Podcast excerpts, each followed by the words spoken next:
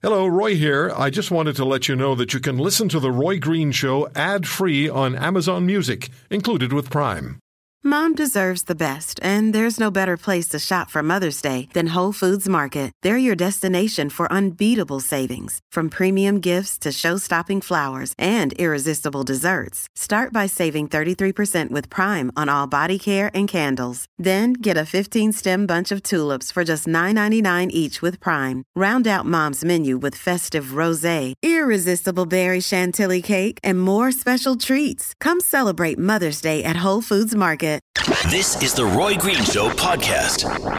Hugh Hefner's impact on society, certainly on the, the lifestyle in North America in the 60s and from the 60s on forward, was considerable. In the 50s as well, I suppose, too, because that's when the initial Playboy magazine was published in the 1950s, with the first centerfold being Marilyn Monroe. And, and I think it was Marilyn Monroe. And uh, subsequently, of course, Playboy magazine became the subject of a great deal of conversation and discussion, debate. And uh, I remember as a high school kid, uh, you know, my classmates would bring in a Playboy magazine that they'd, I guess, gotten from their dads. And uh, everybody would gather around and we'd read the articles. I was, it was always, it was a great it was such a tremendous fascination with Playboy magazine because it, it represented such a change in anything people were accustomed to. Dr. Bob Thompson, Robert Thompson, joins us on the Roy Green Show on the Corus Radio Network. He's the director of the Bleier Center for Television and Popular Culture at the University of Syracuse, and he's one of the world's leaders on the issue of pop culture. Bob, thank you for taking the time. And did I even semi coherently explain what Hugh Hefner accomplished uh, in in the 50s and then going forward in the 60s and, and particularly the 70s and into the 80s. Yeah, you did. I mean, he was a major force in uh, the culture for the last half of the uh, 20th century, and some of it good. Uh, uh, civil rights, the First Amendment. Uh, uh, one of the cable networks was just doing a, a big thing about he uh, gave Dick Gregory, the uh, uh, recently um, deceased black comic, one of his first breaks. Uh, he had lots of uh, integration of his uh, entertainment uh, uh, at his clubs. And of course, that magazine um, published some extraordinarily good fiction and really important interviews. Martin Luther King, as early as 1965. Right. Um, the list of uh, uh, great writers is uh, take us all day to uh, uh, list, including women: uh, uh, um, Nadine Gordimer, Joyce Carol Oates, Margaret Atwood. Um, but we can never forget that when you turn the page from one of those interviews, you turned the page from some of that fiction, you saw pictures of naked women. And after Dick Gregory uh, uh, or Bill Cosby got finished performing at the Playboy Club, you would be served by a Playboy bunny. And by the way, the bodies of those people in the magazine and the bunnies that were serving you your drinks were all pretty much the same kind of body. Yeah, and tell me this. Do men who are of a certain vintage, who were kids or in their mid teens, when Playboy magazine really hit its stride in the late 50s and early 60s, is there still a degree of embarrassment or reluctance to talk about it? Because it, it was something, it was a magazine everybody wanted to, to have uh, if you were that age but nobody really wanted to admit to having. I don't well, know if I'm even telling the truth. My own personal experience with the magazine. I was born in 1959. Yeah. I did not have a father who uh, had them in the house, so I never uh, uh, uh, saw the magazine. Except I did, of course, see the covers. They were very prominently displayed in uh, uh, very polite, uh, you know, grocery stores uh, uh, and all that kind of thing. So I never saw that magazine at first because uh, I didn't uh, have the opportunity to do so as a kid. And then, as I became an adult, uh, yeah, I, I was. Uh, I didn't want to buy it uh, uh, because there was a sense that you were supporting something that you thought was uh, uh, uh, was not good. I needed when I was doing some research on uh, Hill Street Blues for one of my books. Playboy magazine did a spectacular interview with the entire cast of that um, series Uh, so I went to Northwestern University's library and had to sign a whole bunch of different things to finally get uh, the opportunity to um, uh, uh, to look at that. And I will say, with all honesty, I actually checked out that uh, uh, magazine, xeroxed that interview, and then uh, uh, and then returned it. And then, oh, one more! I just remembered. Remember, um, Who Wants to Marry a Multimillionaire? Yes. Darva Conger, a big controversy about that. Uh, shortly after that happened, did an interview, uh, uh, or not an interview. She did a, a, a, a pictorial with Playboy, and I was doing a lot of research about that show and talking a lot about it, and I felt it was that I needed to see that.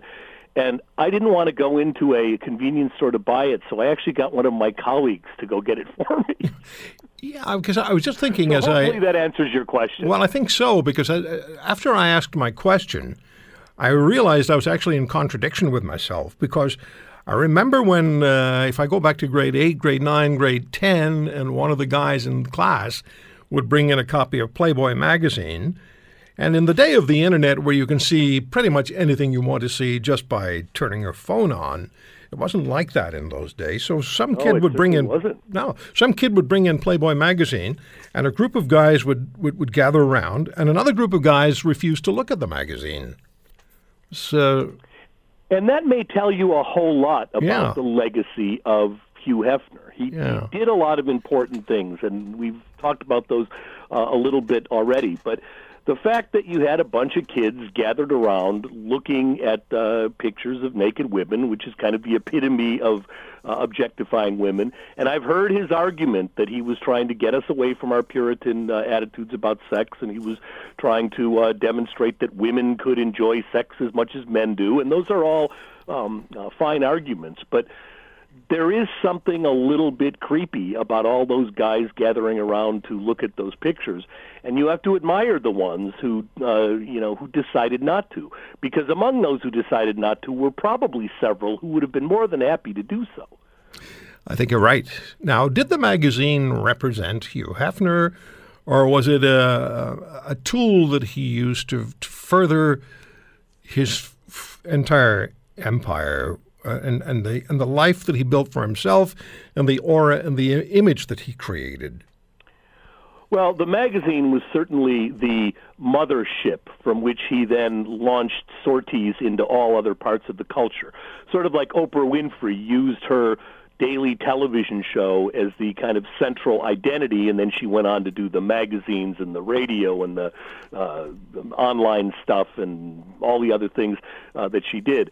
That magazine was certainly the identity of that uh, brand before we were even using that word uh, all that much. Uh, but then, of course, he did go on to have the chain of uh, uh, uh, clubs where you'd go for uh, live entertainment, and he had a TV presence. He had a TV show called Playboy After Dark in the well, it was in the '60s, I think, and maybe into the '70s. Um, uh, and he would do uh, uh, cameos on uh, uh, things right up to toward the end of his life. He did The Simpsons and Curb Your Enthusiasm and Sex and the City. I do think, though, he kind of outlived his. He represented a certain kind of urban cosmopolitan cool in the magazine and the clubs and all the rest of it. The smoking jacket, the pipe in one hand, the cocktails, and all that kind of thing. Um, he lived long enough, though, for that to become almost a parody. If somebody walked up to one of my students today in a smoking jacket with a pipe uh, and a cocktail, their response would not be, "Oh, how cool this guy is," but their response would be to burst out laughing. Um, and uh, I think we really saw that when he did The Girls Next Door, the reality TV show, which went from 2005 to 2010. And by that time, he was, uh, uh, you know, uh, uh, far along um, uh, in age, and yet still, you know, playing this whole Hefner, uh, you know, sexy pajamas kind of thing. And I think in many ways, like so many reality TV shows, that had become more a punchline than it was his original brand. Without Hugh Hefner, does our society develop differently, significantly differently uh, from 1950 to 1980? I don't know. I mean, uh, everything would be a little different, I suppose, uh, but uh, I'm not sure in any really significant uh, uh, sorts of ways. Uh, the sexual revolution would have happened anyway without Hugh Hefner.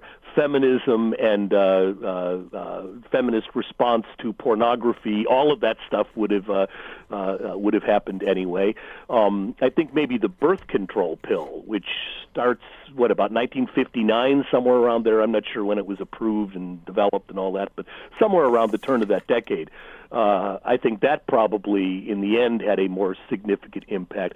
But we don't want to understate Hefner. He did really kind of bring out that idea of lifestyle before we were using uh, that word. And it was a lifestyle very much based on luxury and good taste and consumerism and all of that kind of thing.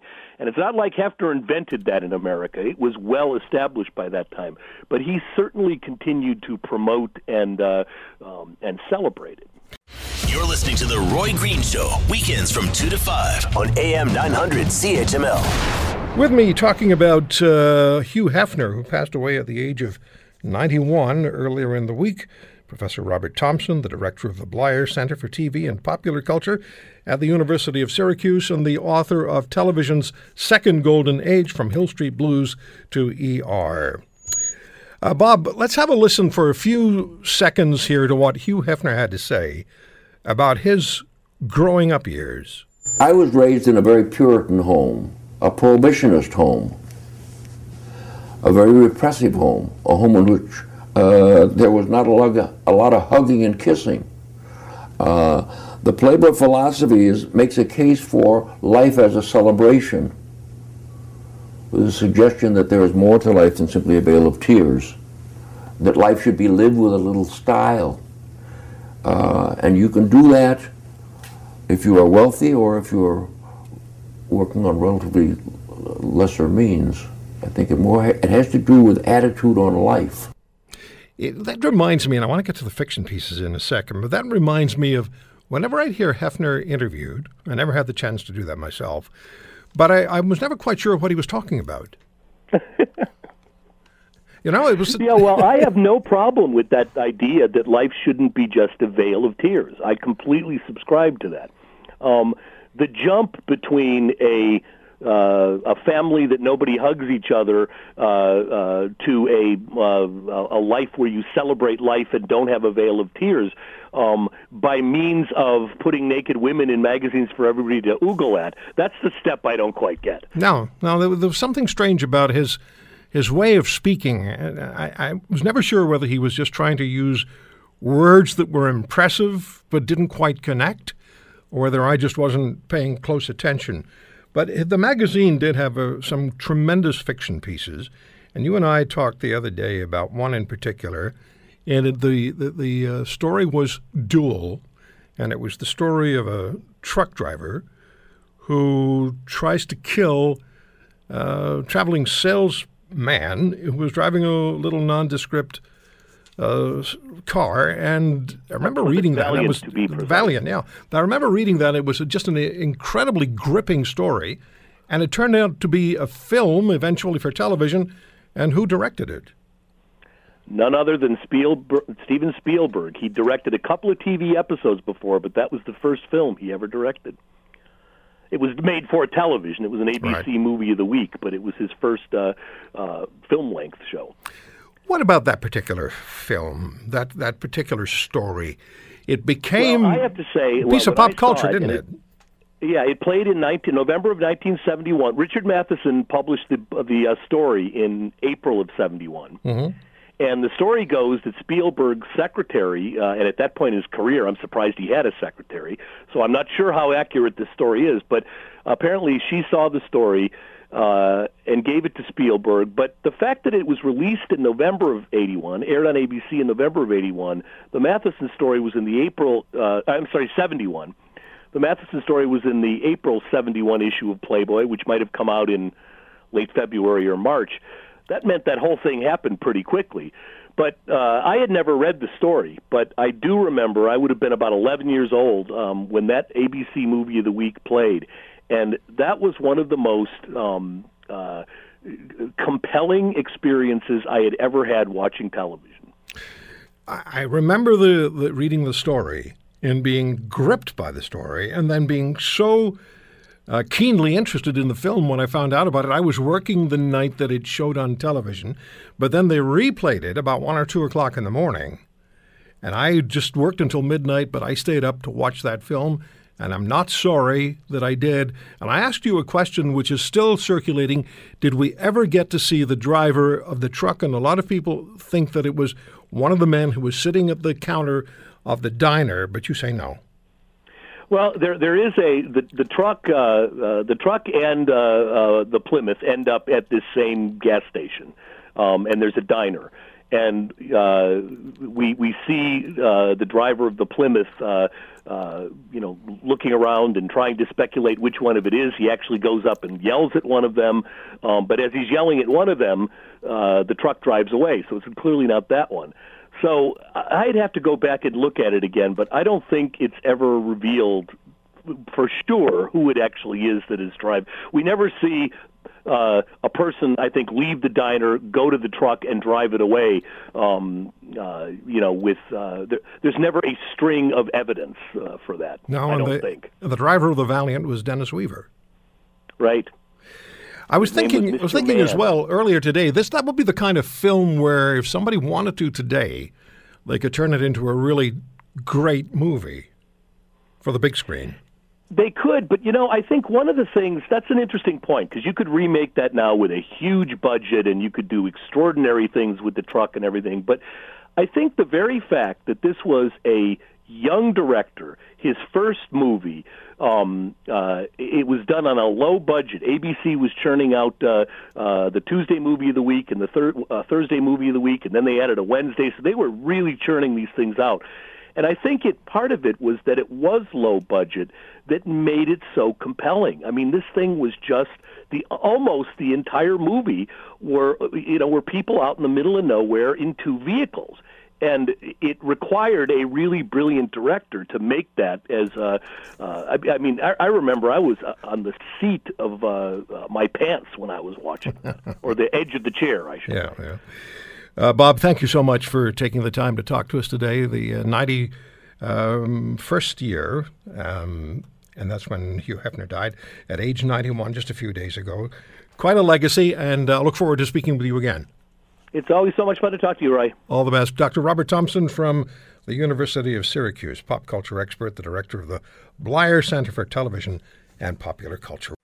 You're listening to The Roy Green Show, weekends from 2 to 5 on AM 900 CHML. Chronic pain.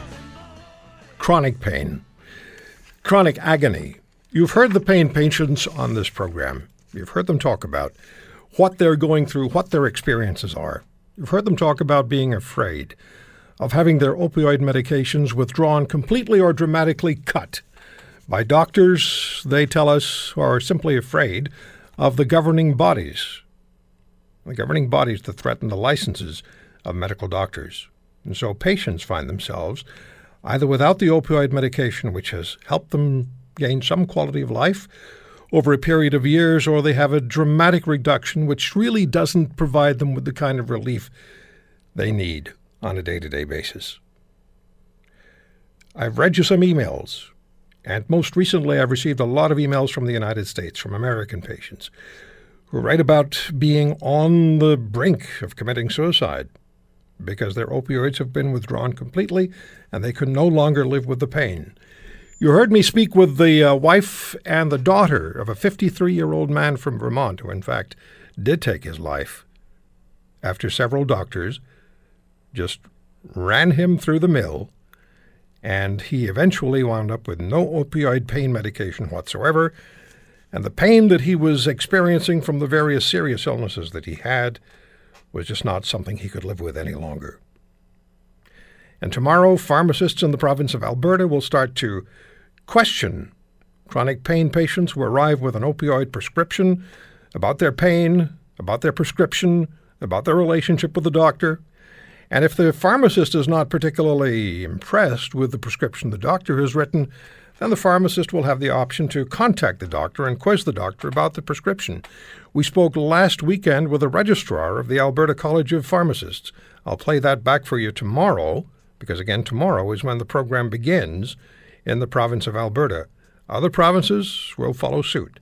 It's all already happening in the United States, and a very large drugstore chain in the U.S., CVS, has made the decision, and we'll talk to somebody about that issue tomorrow from the U.S. But as I understand it, CVS has decided that if they don't like what they see as far as the prescription is concerned, they will not fill it, or they will not fill it for more than seven days. There are millions of people in North America. The guesstimate or the estimate is one and a, maybe 111 million people in the United States, millions in Canada who are living with chronic pain. And they're going through hell. Dr. Lynn Webster is the past president of the American Academy of Pain Medicine. He's the author of The Painful Truth. It's also available in film online. He joins us uh, from Salt Lake City in Utah. Dr. Webster, it's good to talk to you again. Ah, good to be with you, Roy. Thank you. Also with us, Dr. Gaylord Wardell, who's an anesthesiologist and pain specialist in Medicine Hat Alberta. Uh, I've had the opportunity to speak with Dr. Wardell on a couple of occasions. And Dr. Wardell, it's great to have you on the program. And please tell us what your sense. Let's let me start with you. What is it that the chronic pain patients are experiencing now that they should not be experiencing when it comes to their being restricted in obtaining the medications they require? Thanks very much. And I'd, I'd like to say uh, hello to Dr. Webster, who has been a, a very honored member of the pain fraternity for many years. It's a, it's a real honor to be on the show with uh, someone of his uh, caliber. But let me go back and, and say that this has gone on for a long time. Really, the war on drugs in the United States got started a long time ago. And of course, in Canada, we always follow suit from the United States. The old saying that when uh, the United States gets a cold, we get pneumonia has always followed. But in, in reality, one of the real issues is that for many years we realized that patients were being very poorly treated for chronic pain. And back in the 1980s, it became aware that opioids could be used quite safely in chronic pain patients, provided there were safeguards put in place and the patients were carefully followed. Unfortunately, the war on drugs ramped up, and sadly, most of the decisions that have been made that are affecting the vast majority of chronic pain patients who, in my personal view, having looked at these patients for 30 years and having treated so many of them, that there are almost none of them who suffer from the disease of addiction. So very few of those patients really have addiction, and very few of them really have problem with the drugs. But in society, there is seen to be a massive problem with these drugs uh, dramatic increase in opioid overdose deaths, many of those linked to prescription opioids. But in reality, they still remain a tiny, a tiny proportion of the patients who use opioids for chronic pain. So what has really happened in essence is that the opioid chronic pain patient has become the low-hanging fruit in the war against drugs. So these patients are in fact treated like criminals, they are actually stigmatized as being opioid users, and virtually every single patient of mine. And in my practice, I have around 300 patients who use opioids for chronic non cancer pain, almost none of them whom have a problem with those drugs in the sense of abuse, addiction, or diversion but they're virtually always treated as criminals. So what we're seeing is these patients, and this happens because, now I'm sure Dr. Webster has a far better insight on this, but this happens in my view because this whole process is being run largely by policing agencies, government agencies who are responsible for responding in a knee-jerk fashion to a problem in society, and addictionologists, who are the ones who seem to be the loudest. Uh, they're the loudest speakers in this in this issue. And I'll give you a very good example. Dr. Webster created a, a wonderful document that we use as a screening tool called the opioid risk tool. Now, I use that on every single patient that I see, and I hear a lot of doctors when I do when I do talks say, "Oh well, obviously you're you're obviously thinking that these opioids are a serious cause for for addiction, so therefore you're using these risk tools on these patients." But yet, if I give a patient an anti-inflammatory and ask them questions about their GI tract and their kidney function and their hypertension and their cardiovascular status, no, no, nobody says, "Oh, these are dangerous drugs." This is simply the way we look at the risk. When I use Dr. Webster's opioid risk tool, my patients invariably say, wow, I had no idea that some of these things, that adverse life experiences that have happened to me may increase my risk for chronic pain.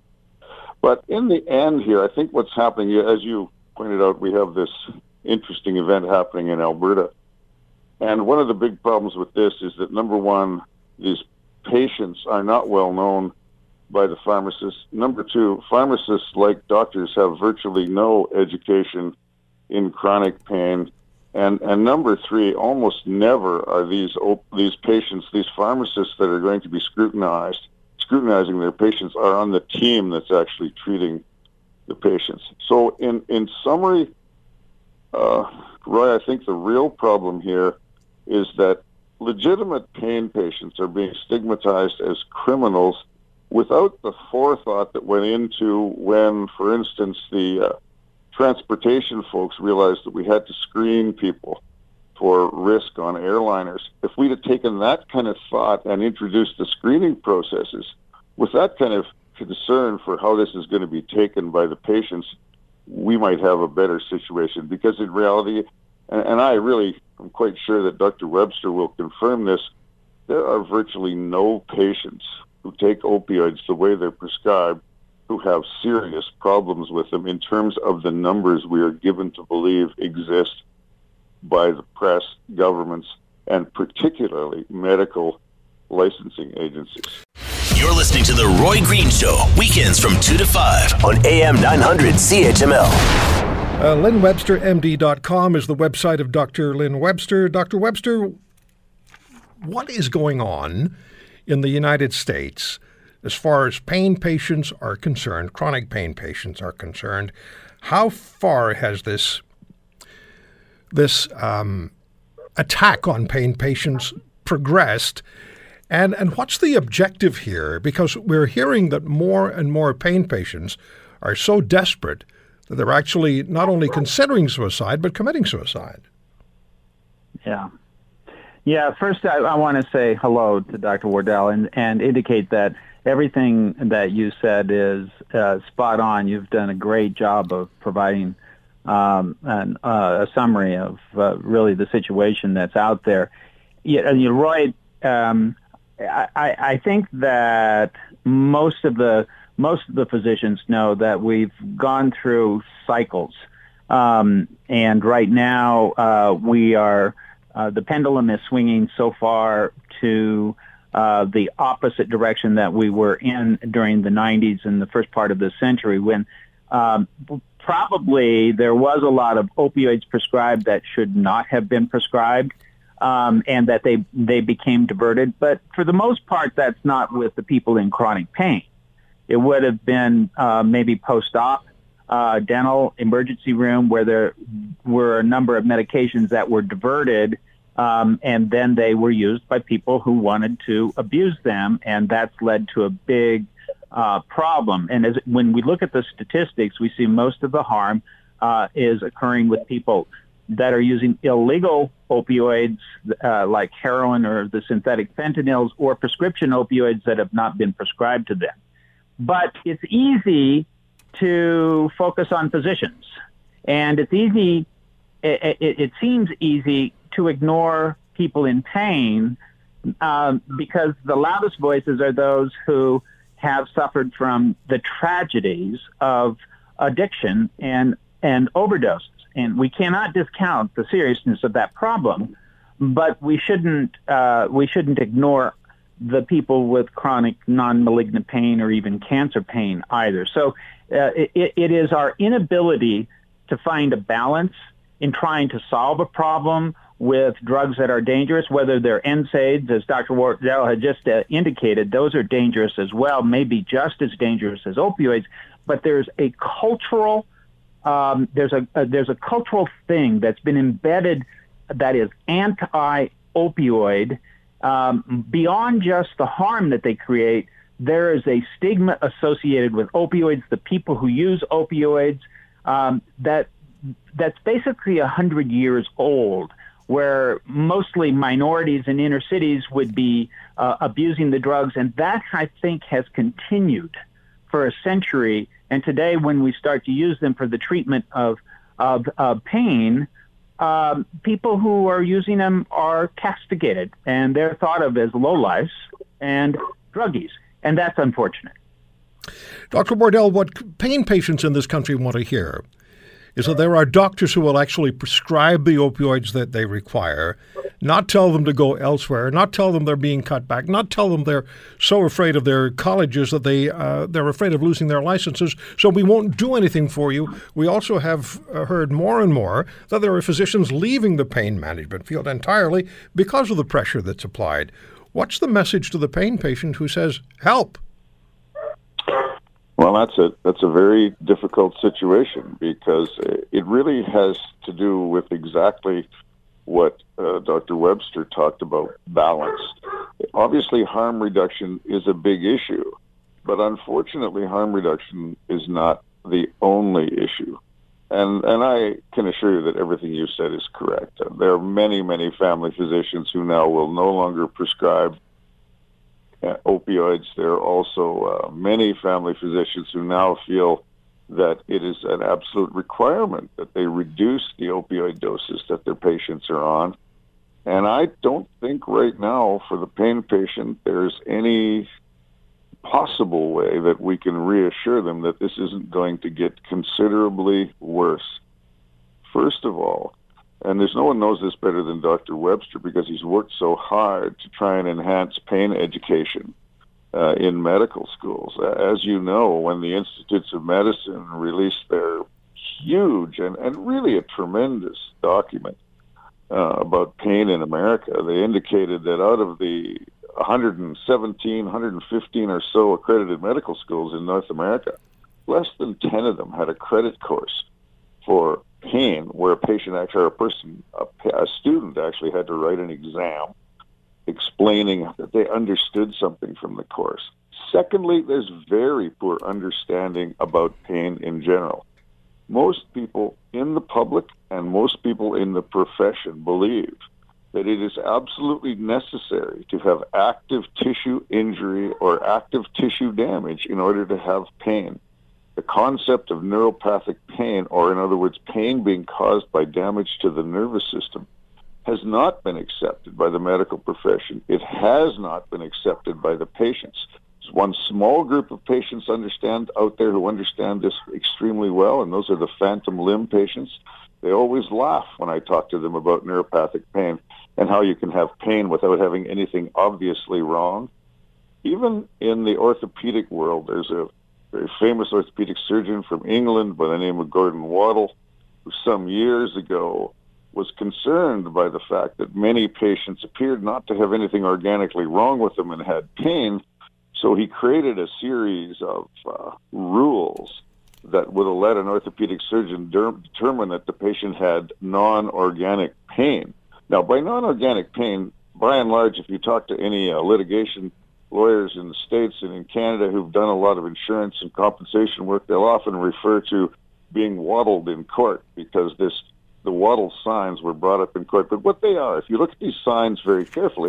You're listening to The Roy Green Show, weekends from 2 to 5 on AM 900 CHML. Barry Ulmer, the executive director of the Chronic Pain Association of Canada, told us on air a couple of weeks ago that RCMP officers have entered doctors' uh, offices to review files of patients. Let me just read you uh, two lines from a patient, pain patient in Texas. As I said, I get so many emails from the United States as well as Canada now from pain patients. We don't take these meds to get high as drug addicts do. We take these medications to survive our pain and to function in our daily lives. Many of us still live with severe to excruciating pain, even with opioids. Dr. Lynn Webster, past president of the American Academy of Pain Medicine, the author of The Painful Truth. Dr. Gaylord Wardell, anesthesiologist and pain specialist in Medicine Hat, Alberta. They're my guests. Uh, Dr. Webster, when Dr. Wardell says he's afraid things are going to get worse before they get better, uh, and, and I know that tomorrow, for example, in Alberta, that uh, pharmacists will begin to quiz pain patients on their specific pain and on their medications. Do you uh, do you agree with the assessment that things are going to get better, or worse before they get better, and, and how much worse is it going to get? Well, I hope not, but uh, it is it is not a it is not a pretty picture out there now because, as you alluded to uh, early in the show, we have large pharmacy chains that are limiting the amount of medicine that uh, patients will get even with a doctor's prescription. So they're overriding what the doctors um, are uh, prescribing, and the the the political environment. Um, with the U.S. President's uh, opioid commission and uh, the senators and congressmen almost daily, uh, there are dozens of topics about the harm of opioids.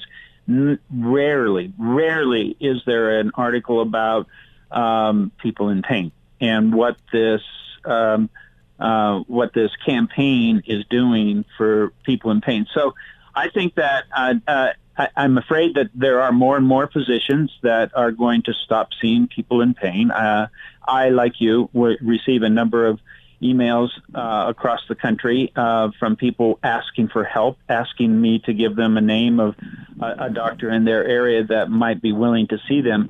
But even if I can do that, all of the physicians are quite concerned that the regulatory bodies, whether it's the state medical boards or the DEA in the U.S. or something comparable in Canada, is um, going to take their livelihood away, if not even uh, imprison them. So uh, there's there's a lot of fear, um, both by physicians and by patients, that we have not hit the bottom.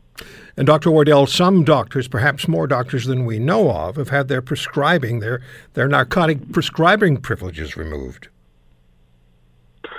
Well, in, in Alberta, of course, uh, with the triplicate prescription program and a reasonable amount of transparency at the College of Physicians and Surgeons in Alberta, uh, we can actually find out. And actually, they have been very, very small numbers. But in reality, what is much more important is the implied threat. Actually, there have been very few doctors in Alberta had their prescribing rights taken away, but patients uh, have often been told by their doctor that the college tells them they can no longer prescribe opioids when it's simply based on the new April guidelines. And and what they're saying is that they could have their license taken away if they don't. Uh, doctors are terrified. I don't think that's I don't think that's an understatement at all. Yeah. And of course, for most doctors, opioid prescribed patients are a very tiny portion of their livelihood. So it's pretty easy to cut them loose. Let, let me ask you. Let me ask you this. And we've spoken with uh, Professor Jason Busse on this program on a number of occasions, the editor of the guidelines, and he continues to insist that there should not be a dramatic drop in the opioid prescriptions, that it should be done very slowly, very carefully, and with the patient's cooperation. Obviously, the colleges, medical colleges, don't see this quite that way. But what, I mean, what does the pain patient have to look forward to if if you can't get the what you're required to I'm going to come back to this point. If you can't get what you need to control your pain, make your life livable, and now the pharmacies are getting engaged, and we have the Alberta College of Pharmacists writing their own guidelines with nobody asking them to, and the registrar admitted that to me last weekend. What what now? What what's the what's the advice to the pain patient who's listening to this program and says, "I need help"? Tra- tragically, uh, the, the, the biggest problem is is is education, and you can't treat what you can't see. Almost every patient that I see, and I, I'm sure that Dr. Webster's patients will say the same thing. They will say, "Nobody really believes I have the pain." Now, it's not that they probably say they don't believe it, But in terms of validation, you have to recognize that the patient has a legitimate reason for having pain. And the vast majority of doctors in Canada, and I don't know about the situation in the United States. I go to a lot of American meetings and I kind of hear the same things, but I'm sure Dr. Webster has a better finger on this pulse. Very few doctors understand the idea that you do not have to have tissue damage to have pain, that in chronic pain, there's very little correlation between the health of the tissues and the pain that the patient experiences, and the pain is absolutely real. There is virtually no such animal as imaginary pain. I've done palliative care for 30 years, and I can tell you that suffocation is the worst experience that people feel. Pain is number two. And when a patient is dying and they get suffocation, their pain might be extinguished by that. So if a patient comes into the doctor and the doctor says, well, you must be making this up, or they imply they're making it up by saying, oh, the x-rays look normal, the MRI looks normal, or, oh, I've had a broken leg and it's never felt like this. Those are euphemisms for I don't believe you have pain. If pain was imaginary, if people were imagining the second most harmful experience they could imagine, they would simply imagine it to go away. And they can't. There's no such thing as imaginary pain. I have and to guess. I have to guess that. Not, I have that, to guess, Dr. Wardell. Happen. I have to guess that you and Dr. Webster know this. Thousands of other physicians know this. Why don't doctors then, as a group, as a, as a, as a large group of caring individuals, swore the Hippocratic Oath, first do no harm. Why don't doctors, Actually, as a large group, defy the, the defy the colleges? Say, the Hippocratic Oath doesn't say first do no harm. It says first do no intended harm. And that is a terrible misuse of the Hippocratic Oath that many doctors have done, many politicians have done, it's sad, and actually, I don't agree that there are many many doctors who agree with Dr. Webster and I. I think there are many doctors who are politically correct enough to know that they should say that. No, no, I didn't say they agree with they really you. I, I said that they know what they know what you're saying is to be true. So why don't doctors en masse just battle their colleges or their governing bodies in the interest of taking care of the patient? Money. Roy, I think I, I think Dr. Wardell is, is, is correct that, frankly, I think that there are many physicians who who really doubt the need to treat a lot of pain, and because they don't understand it, it gets back to the what you were saying earlier um, that we we're not taught in a medical school or in our residency training programs about pain other than it is a symptom rather than the disease it becomes. Um, and, and that lack of training is parallel to the lack of knowing how to treat it then, mm-hmm. because each one of the different pain types may require a different approach to be optimal. So I think there is a there is clearly uh, a large number of physicians who are opposed to using opioids without offering a replacement that must simply ignore the needs of people in pain. Otherwise, I don't know how they could take that position. All right, I have about a minute left, and I, I'm thankful that you that you two doctors care about the pain patients and stand up for the pain patients. What what's the logical step that should be taken? I, mean, I, I don't even know what the smart question is at this point because I know what the right thing to do is. I just don't know why it's not being done. But what's the what's the step that has to be taken, Dr. Wardell? Well, I, am completely in agreement with uh, with Dr. Webster. It has to be education, and education is a slow process. Mm-hmm. So we leave it at that for this time, and I hope you'll both come back. Thank you, Roy. Thanks so much. Thank you. And, and, and Dr. Webster, it's just been a, a pleasure to, to actually hear your voice. I've, I've read your stuff for many years, and it's just uh, delightful to hear your voice. Thank you. Thank you. Nice meeting you as well. Hopefully, we get to work together someday. Dr. Lynn Webster and Dr. Gaylord Wardell on The Roy Green Show. You're listening to The Roy Green Show, weekends from 2 to 5 on AM 900 CHML. I first heard about Kristian Saucier, I think it was maybe two years ago. And uh, the petty officer in the United States Navy was being charged for having taken six photographs from the inside of a submarine he was serving on. Uh, I believe it was a nuclear submarine, but it was 40 years old. And uh, Kristian Saucier was taking had taken the photographs. He said to those mementos of his career. He has a stellar reputation and uh, history in the U.S. Navy, and yet he was convicted and he was sent to prison for a year. He's home now, and he joins us on the Roy Green Show on the Corus Radio Network. Kristian, thank you very much for taking the time to talk to us. Well, thank you, Roy. Thank you for having me on your program. How long were you in the Navy? Was it 11 years? And, and what did it mean to you to be a member of the United States Navy? I was I was extremely proud to be in the Navy, and I, I'm still proud of my service. You know, nothing they put on paper can change that. Um, but I joined the military after 9/11 because I wanted to make a difference and um, you know make the world a safer place, and that's what being in the Navy meant to me. You know. There, has been a lot said, a lot written, a lot supposed about what you did and why you did it, and I just uh, re- repeated what I've heard all along. But specifically, in your words, what were you doing and why did you do it? Well, you know, I, I don't want to make it sound like I'm ta- making excuses for taking the pictures, but um, it was kind of a command environment at the time when people, a lot of people were doing the same thing, taking pictures, and none of us were doing it for nefarious purposes. We were all doing it because we were proud of what we did, and we wanted to be able to look back in the, in in the future and say, hey, look, look what I did. You know, I I took the pictures where I worked, which was in the engine room of a submarine, and of it was of things that were, you know, they they couldn't use them to design another submarine based off of it. It was just things that I I was proud of. You know, one of them was uh, of a treadmill because you know we had to work out in this tight space and. Uh, but because the treadmill was in the engine room, they said, "Oh well, it's classified," and they they really latched onto this case um, because it allowed them to use it as a smokescreen for um, the Hillary Clinton issue, where she was mishandling classified information, and um, the Obama administration really just wanted to have somebody that they could say, "Look, we're we're being tough on it," and that's unfortunately what happened with me. So you were the one who was selected to be charged and taken to court, and you provided a smokescreen for Hillary Clinton. Yes, I mean, you know, if they really wanted to charge me, what they would have done was is charge me in a military court because I was still active duty in the military until I went to prison.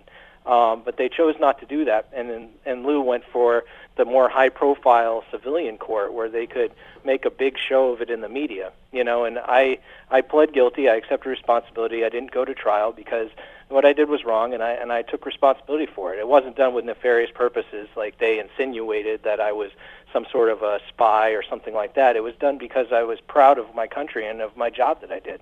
And again, the photographs that you took were not of a classified uh, part of the of the sub. I take it. Well, they they were. It, it was classified as confidential based off of um, what they said, which confidential is the lowest tier of classification in the U.S. Uh, military classification. The stuff that like Hillary Clinton, let's say, had on her server was top secret SCI, which is the highest um, of classification. So confidential is, is said to the description is it will cause little to no national harm by disclosing this information. And you did this for memorabilia's sake, or just something that you could have later in life and look at what you've done in your career in the Navy. And you say yeah. that the others uh, on on board the sub did the same. That's correct. Yes, in 2011, so right before my case became a big uh, issue, um, two members on my same command took pictures in the same area, and uh, it was handled the way that the Navy normally would, where it was handled at the lowest level possible by our command. The captain did what uh, is called non-judicial punishment to fined them a couple hundred dollars, and they were allowed to move on with their Navy careers. You know, and both of them are still in the Navy and had really amazing careers. One of them even made officer. Uh, my case, unfortunately, got picked up by an overzealous prosecutor and FBI agents that um, you know wanted to make a name for themselves, and and and really, no matter what the evidence persuaded them to, it, it didn't matter. They were going to make it into something it wasn't. What did they charge you with? Um, unlawful retention of national defense information, which is uh, basically saying that I, because I had a security clearance, I was allowed to possess it, but I possessed it on an unsecured device, which was my cell phone. Mm-hmm. So basically, exactly what they could have charged Hillary Clinton with. I was about to ask you, what did they charge her with? I can't remember. Nothing. Uh, yeah, and uh, so it's a it's a very big issue. You know, I, I think what most people, Americans and, and Canadians, should be concerned about is that we have a two-tier justice system. You know, in, in these countries where elites kind of do what they want, and um, people like me, who are honest, patriotic citizens, um, are kind of thrown through the ringer. You know. So you were in prison for a year. What was that like? Uh, well, I wasn't in like you know a really bad prison. I guess you could say I was in a low security. Um, but uh, it was a lot like being in the military in a lot of senses. Uh, you know, you, you do what they tell you to do, and um, you don't cause any issues, and and you make it through there. You know, the toughest part for me wasn't being in prison. It was while I was in prison, I was kind of helpless watching while my wife and my newborn daughter struggled, and um, you know, we lost our vehicles, um, got repossessed, and our house went into foreclosure, and everything we'd really worked our lives to build kind of got taken away from us, and that was the toughest part for me. Now, there is an opportunity for people to provide some financial support to you online. So tell um, us we about have a that. website www.helpkrissaucier.com, and my name's Kris spelled with a K. It's uh, K R I S S A U C I E R. And um, on there, there's a petition that we're trying to raise awareness. Um, so hopefully, President Trump will uh, look at my case. And he's mentioned me quite a few times on the campaign trail that what happened to my family and I was wrong. And so if, if people go to that website, there is a place where they can help us out financially. Right now, I unfortunately can't work because I'm on house arrest um, for the next six months. But uh, you know, so we're we're really help, hope, hopeful that uh, President Trump will look at my case, and if we can raise awareness, that'd be amazing. And if people want to help us out, that'd be great too. And uh, so the website's www.helpkrissaucier.com. And that's S A U C I E R That's correct. and K R I S. Yeah, it is. It is saucier. You did pronounce it correctly. I, I just say saucier because it makes it a little bit easier Right. for. Well, it's the, it's the French influence in Canada. Yes, that's right. I, my family is French Canadian. So. Right. Kris, thanks very much for taking the time to talk to us, and uh, we'll stay in touch with you and catch up with you again. Who knows? Maybe Hillary Clinton will. Who knows? Well, hopefully, my case can serve as a an example for you know what would happen to her or what should happen right. to her. So, um, you know, I'd, I'd be fine with her going to prison as well. Kris, thanks thanks for the time today. We'll stay in touch. Okay, thank you so much for having me on. Bye bye. You're listening to The Roy Green Show, weekends from 2 to 5 on AM 900 CHML. Story on uh, Global News this week audit of BC Mosque charity alleges personal spending relationship with Qatar group accused of supporting terror. And then there was a follow up story. Opposition wants government to look into BC's charity links to the Qatar group. And reporting the story for Global News, Stewart Bell, national investigative journalist for Global News. Stuart, thank you for taking the time to join us. My pleasure. So uh, we have a charity operating a mosque in Port Coquitlam, a suburb of the city of Vancouver. What was the Islamic Society of British Columbia doing, and what caused the CRA to take note? Well, uh, the Islamic Society of BC, as you say, uh, they operate a mosque just outside of Vancouver. And in 2013, the, the president of the society, who was also an imam at the mosque, was arrested for a sexual assault that took place inside the, the mosque building. And shortly after that, the uh, Canada Revenue Agency sent auditors in to have a look at the books and records of the charity.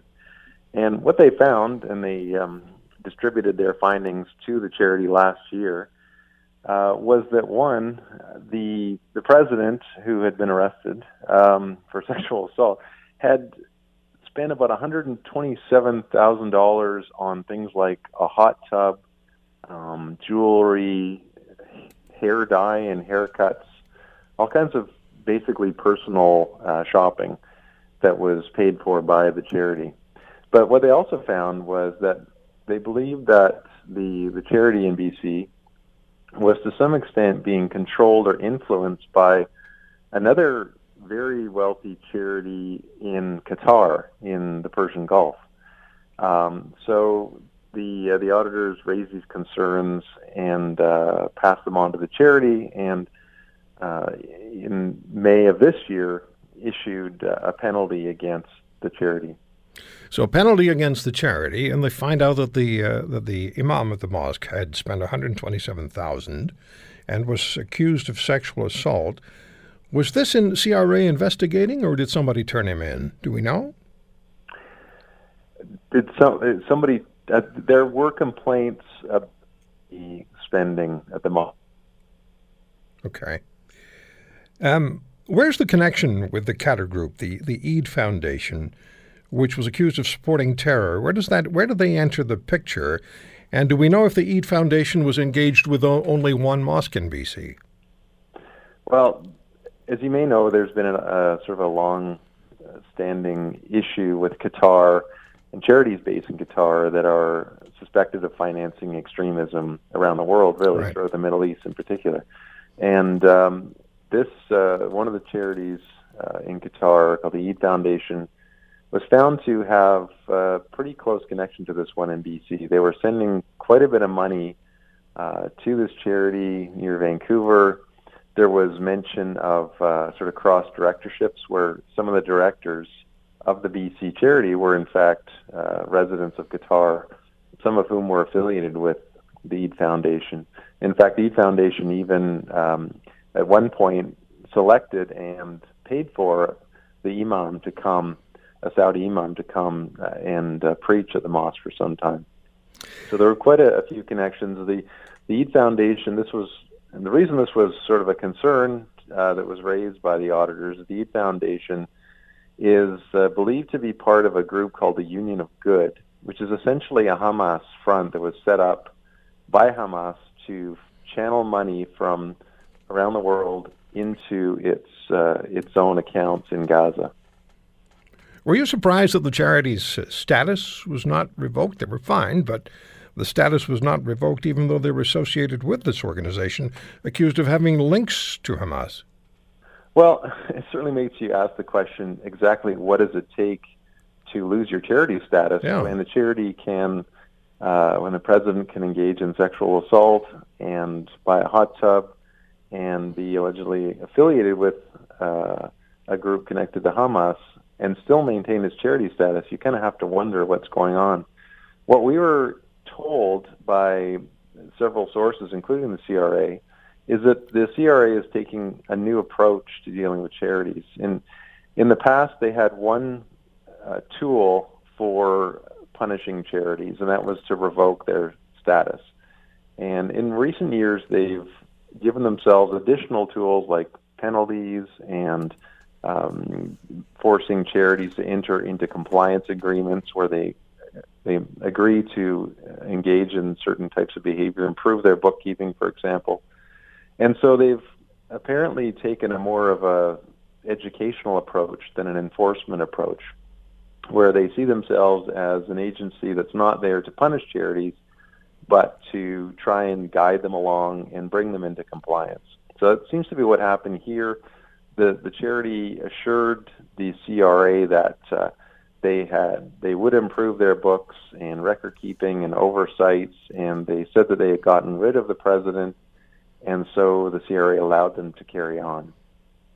You also point out in the story that prominent politicians, including the former Premier of British Columbia, visited the Islamic Center or the mosques. I mean, now that's, that's coincidental, I suppose, but uh, it, it probably adds to the intrigue factor.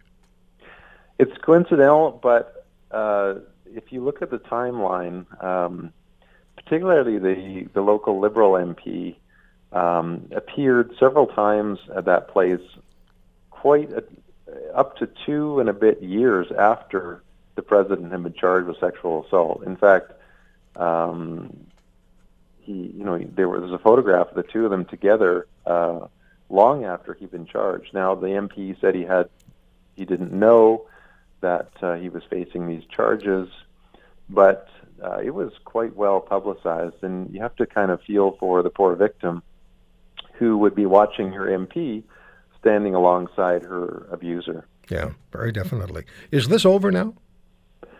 No, I don't think it's over. Um, within the community itself, which has been agitating for some time for the CRA to come in and clean up this place, um, they told us they're just they're not satisfied that uh, they want a clean sweep of the management.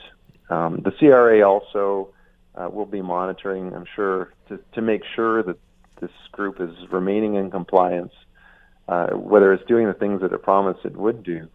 Um, so you know, I think we're probably going to hear more about this.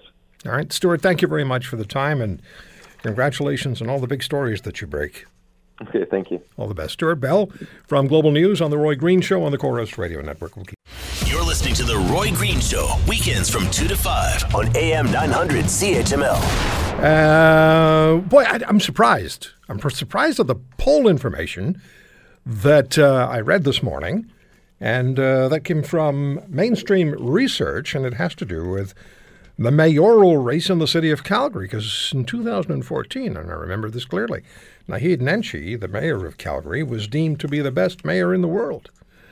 And uh, as I said a couple of minutes ago, it appears, according to Mainstreet Research polling in Calgary, that Mr. Nenshi may wind up being the best ex mayor in the world. Things have changed between 2014 and 2017. Quito Maggi is the president of Mainstreet Research, and he joins us on the Roy Green Show on the Corus Radio Network. So, right now, if an election were held today, a new mayor, right, Quito? Yeah, if an election were held today, again, all the same caveats apply. It's a snapshot in time. Uh, and, uh, you know, we fielded on Thursday evening, uh, and uh, and a thousand respondents in, in Calgary told us that they were going to vote 42% for Bill Smith, then uh, uh, a, a, former PC party president who is running for mayor against Naheed Nenshi, um, and 33% for uh, Naheed Nenshi. Um, and just 7% for former counselor uh, Andre Chabot. Um, he's he's back 9% with just 14% undecided at this point. He, with less than three weeks to go to election day, it's really an uphill battle for him. So that 9% is, is really significant in this short period of time between when the poll was taken and the election day. Exactly. And, and with just 14% left undecided, what we mm. noted is that there's really very little accessible vote left to the the incumbent mayor. We know that he's gone through a number of very tough battles uh, with his council over budgets, over over different issues in Calgary over the last number of years, and every time there's a battle and and the mayor makes a decision, uh, you know that's hurt him. We saw his approvals drop below 60% for the first time in 2015, about a year and a half after the, the what you referenced, the, the, the world's greatest mayor uh, survey that was done. Um, and then he's been slipping ever and, and earlier this year he finally dropped below uh, sort of a net negative approval where more people disapproved of the job that he was doing than approved. Did you? Um, sorry, go ahead. And and you know what we're seeing is the effects of prolonged economic downturn across Alberta. Not something that is the mayor's fault. What we what we found is many more people in in Calgary are pessimistic about the economy than are optimistic. Uh, top issues I- I include the you know the number one issue is is property taxes in Calgary right now. Three years ago when we were polling Calgary, property taxes was the last thing on people's minds, but that was when you know, a barrel of oil cost $110 and the economy was booming, today those issues matter to Calgary voters. So, Bill Smith, is he uh, sort of the real voter's choice, or is he the uh, default winner, if you will, because he's the past president of the Progressive Conservative Party of Alberta? Why, why Bill Smith? Yeah, I think largely it's it's it's just being in the right place at the right time. Uh, he's, you know, his campaign has been described not by myself but by others as the not uh, Naheed Nenshi candidate, and and and he's just people's votes have coalesced around him. There is some weakness there. Uh, his approval, uh, sorry, his favorability is only 36 percent. His unfavorable score is 25 percent, so he's a, a plus 11. Uh, but Naheed Nenshi is is the same in terms of favorability, 36 percent. The only problem is 47 uh, percent uh, uh, find him unfavorable. So he's a net negative net 11 on on favorability. So it, it's it, it could just be that circumstances beyond the mayor's control are are um, going to mean that he's not going to be reelected for the second time. He's had a really good run. He's been the mayor for since 2010, and um, you know, but again, it's snapshot in time. Still almost three weeks to go until election day. It's on October 16th, so there there is some chance that this uh, that there will be some movement. Incumbency usually is is worth a couple of points, isn't it? Yeah, and I think uh, I, I think that's certainly why the mayor is where he is. I think you know, he's had a lot of battles with council, with individual yeah. councilors, with business in the in the area. Uh, the the economic climate that is in place in Alberta as being a resource economy, not so much an effect in in Edmonton that has that is a more a government town, but in Calgary that is an industry town. Um, that economic downturn has had major impacts on on people's moods, and we know that that affects uh, voter intention. Now, is there a message being sent by Calgary voters in this poll to Premier Notley as well? Yeah, I think if if you were to extrapolate these numbers, and and you know we we had a poll out uh, or over the summer, right after the, the the PCs and the Wildrose joined, showing that the United Conservative Party would form a mega majority across Alberta, including pretty strong numbers in Calgary, it's got to be worrying. It's got to be a concern for both Rachel Notley and probably for Justin Trudeau, uh, where the Liberals hold two seats in Calgary. These numbers should be a concern to both Rachel Notley and Justin Trudeau. Now, back to uh, Mayor Nenshi. If you realize that you're sliding, if you know things are not going the way you, they should be going, and, and you know that you've had battles, and you know that you haven't had exactly the best coverage, and people have been aligning against you. Wouldn't you, in that, uh, in, in, that, I guess I'm just asking you an imponderable here, but wouldn't you, as the as the mayor, wouldn't you, as the person who uh, wants to be reelected, recognize what's going on and put a put a stop to the slide as much as possible? It seems to me that Mayor either hasn't done that or wasn't able to do it. Well, I think one of the things, and, and this isn't data that's going to be released until Monday, but one of the, one of the questions that we did as a follow up to the voter intentions and favorability was about some of the issues in Calgary, and he's been focusing the last couple of months on the new Calgary arena and a, and a prolonged battle with the Calgary Flames and Gary Bettman. And what we found in our in the poll is that this is not an issue that people really care about a very small sliver of, of the population care about that, but he's been talking about it, almost being forced to talk about that issue in, in many ways. Um, but the fact that he's uh, focusing on that issue and, and continuing to talk about that issue, yes, he's won that issue. I, I give him that. I grant him that.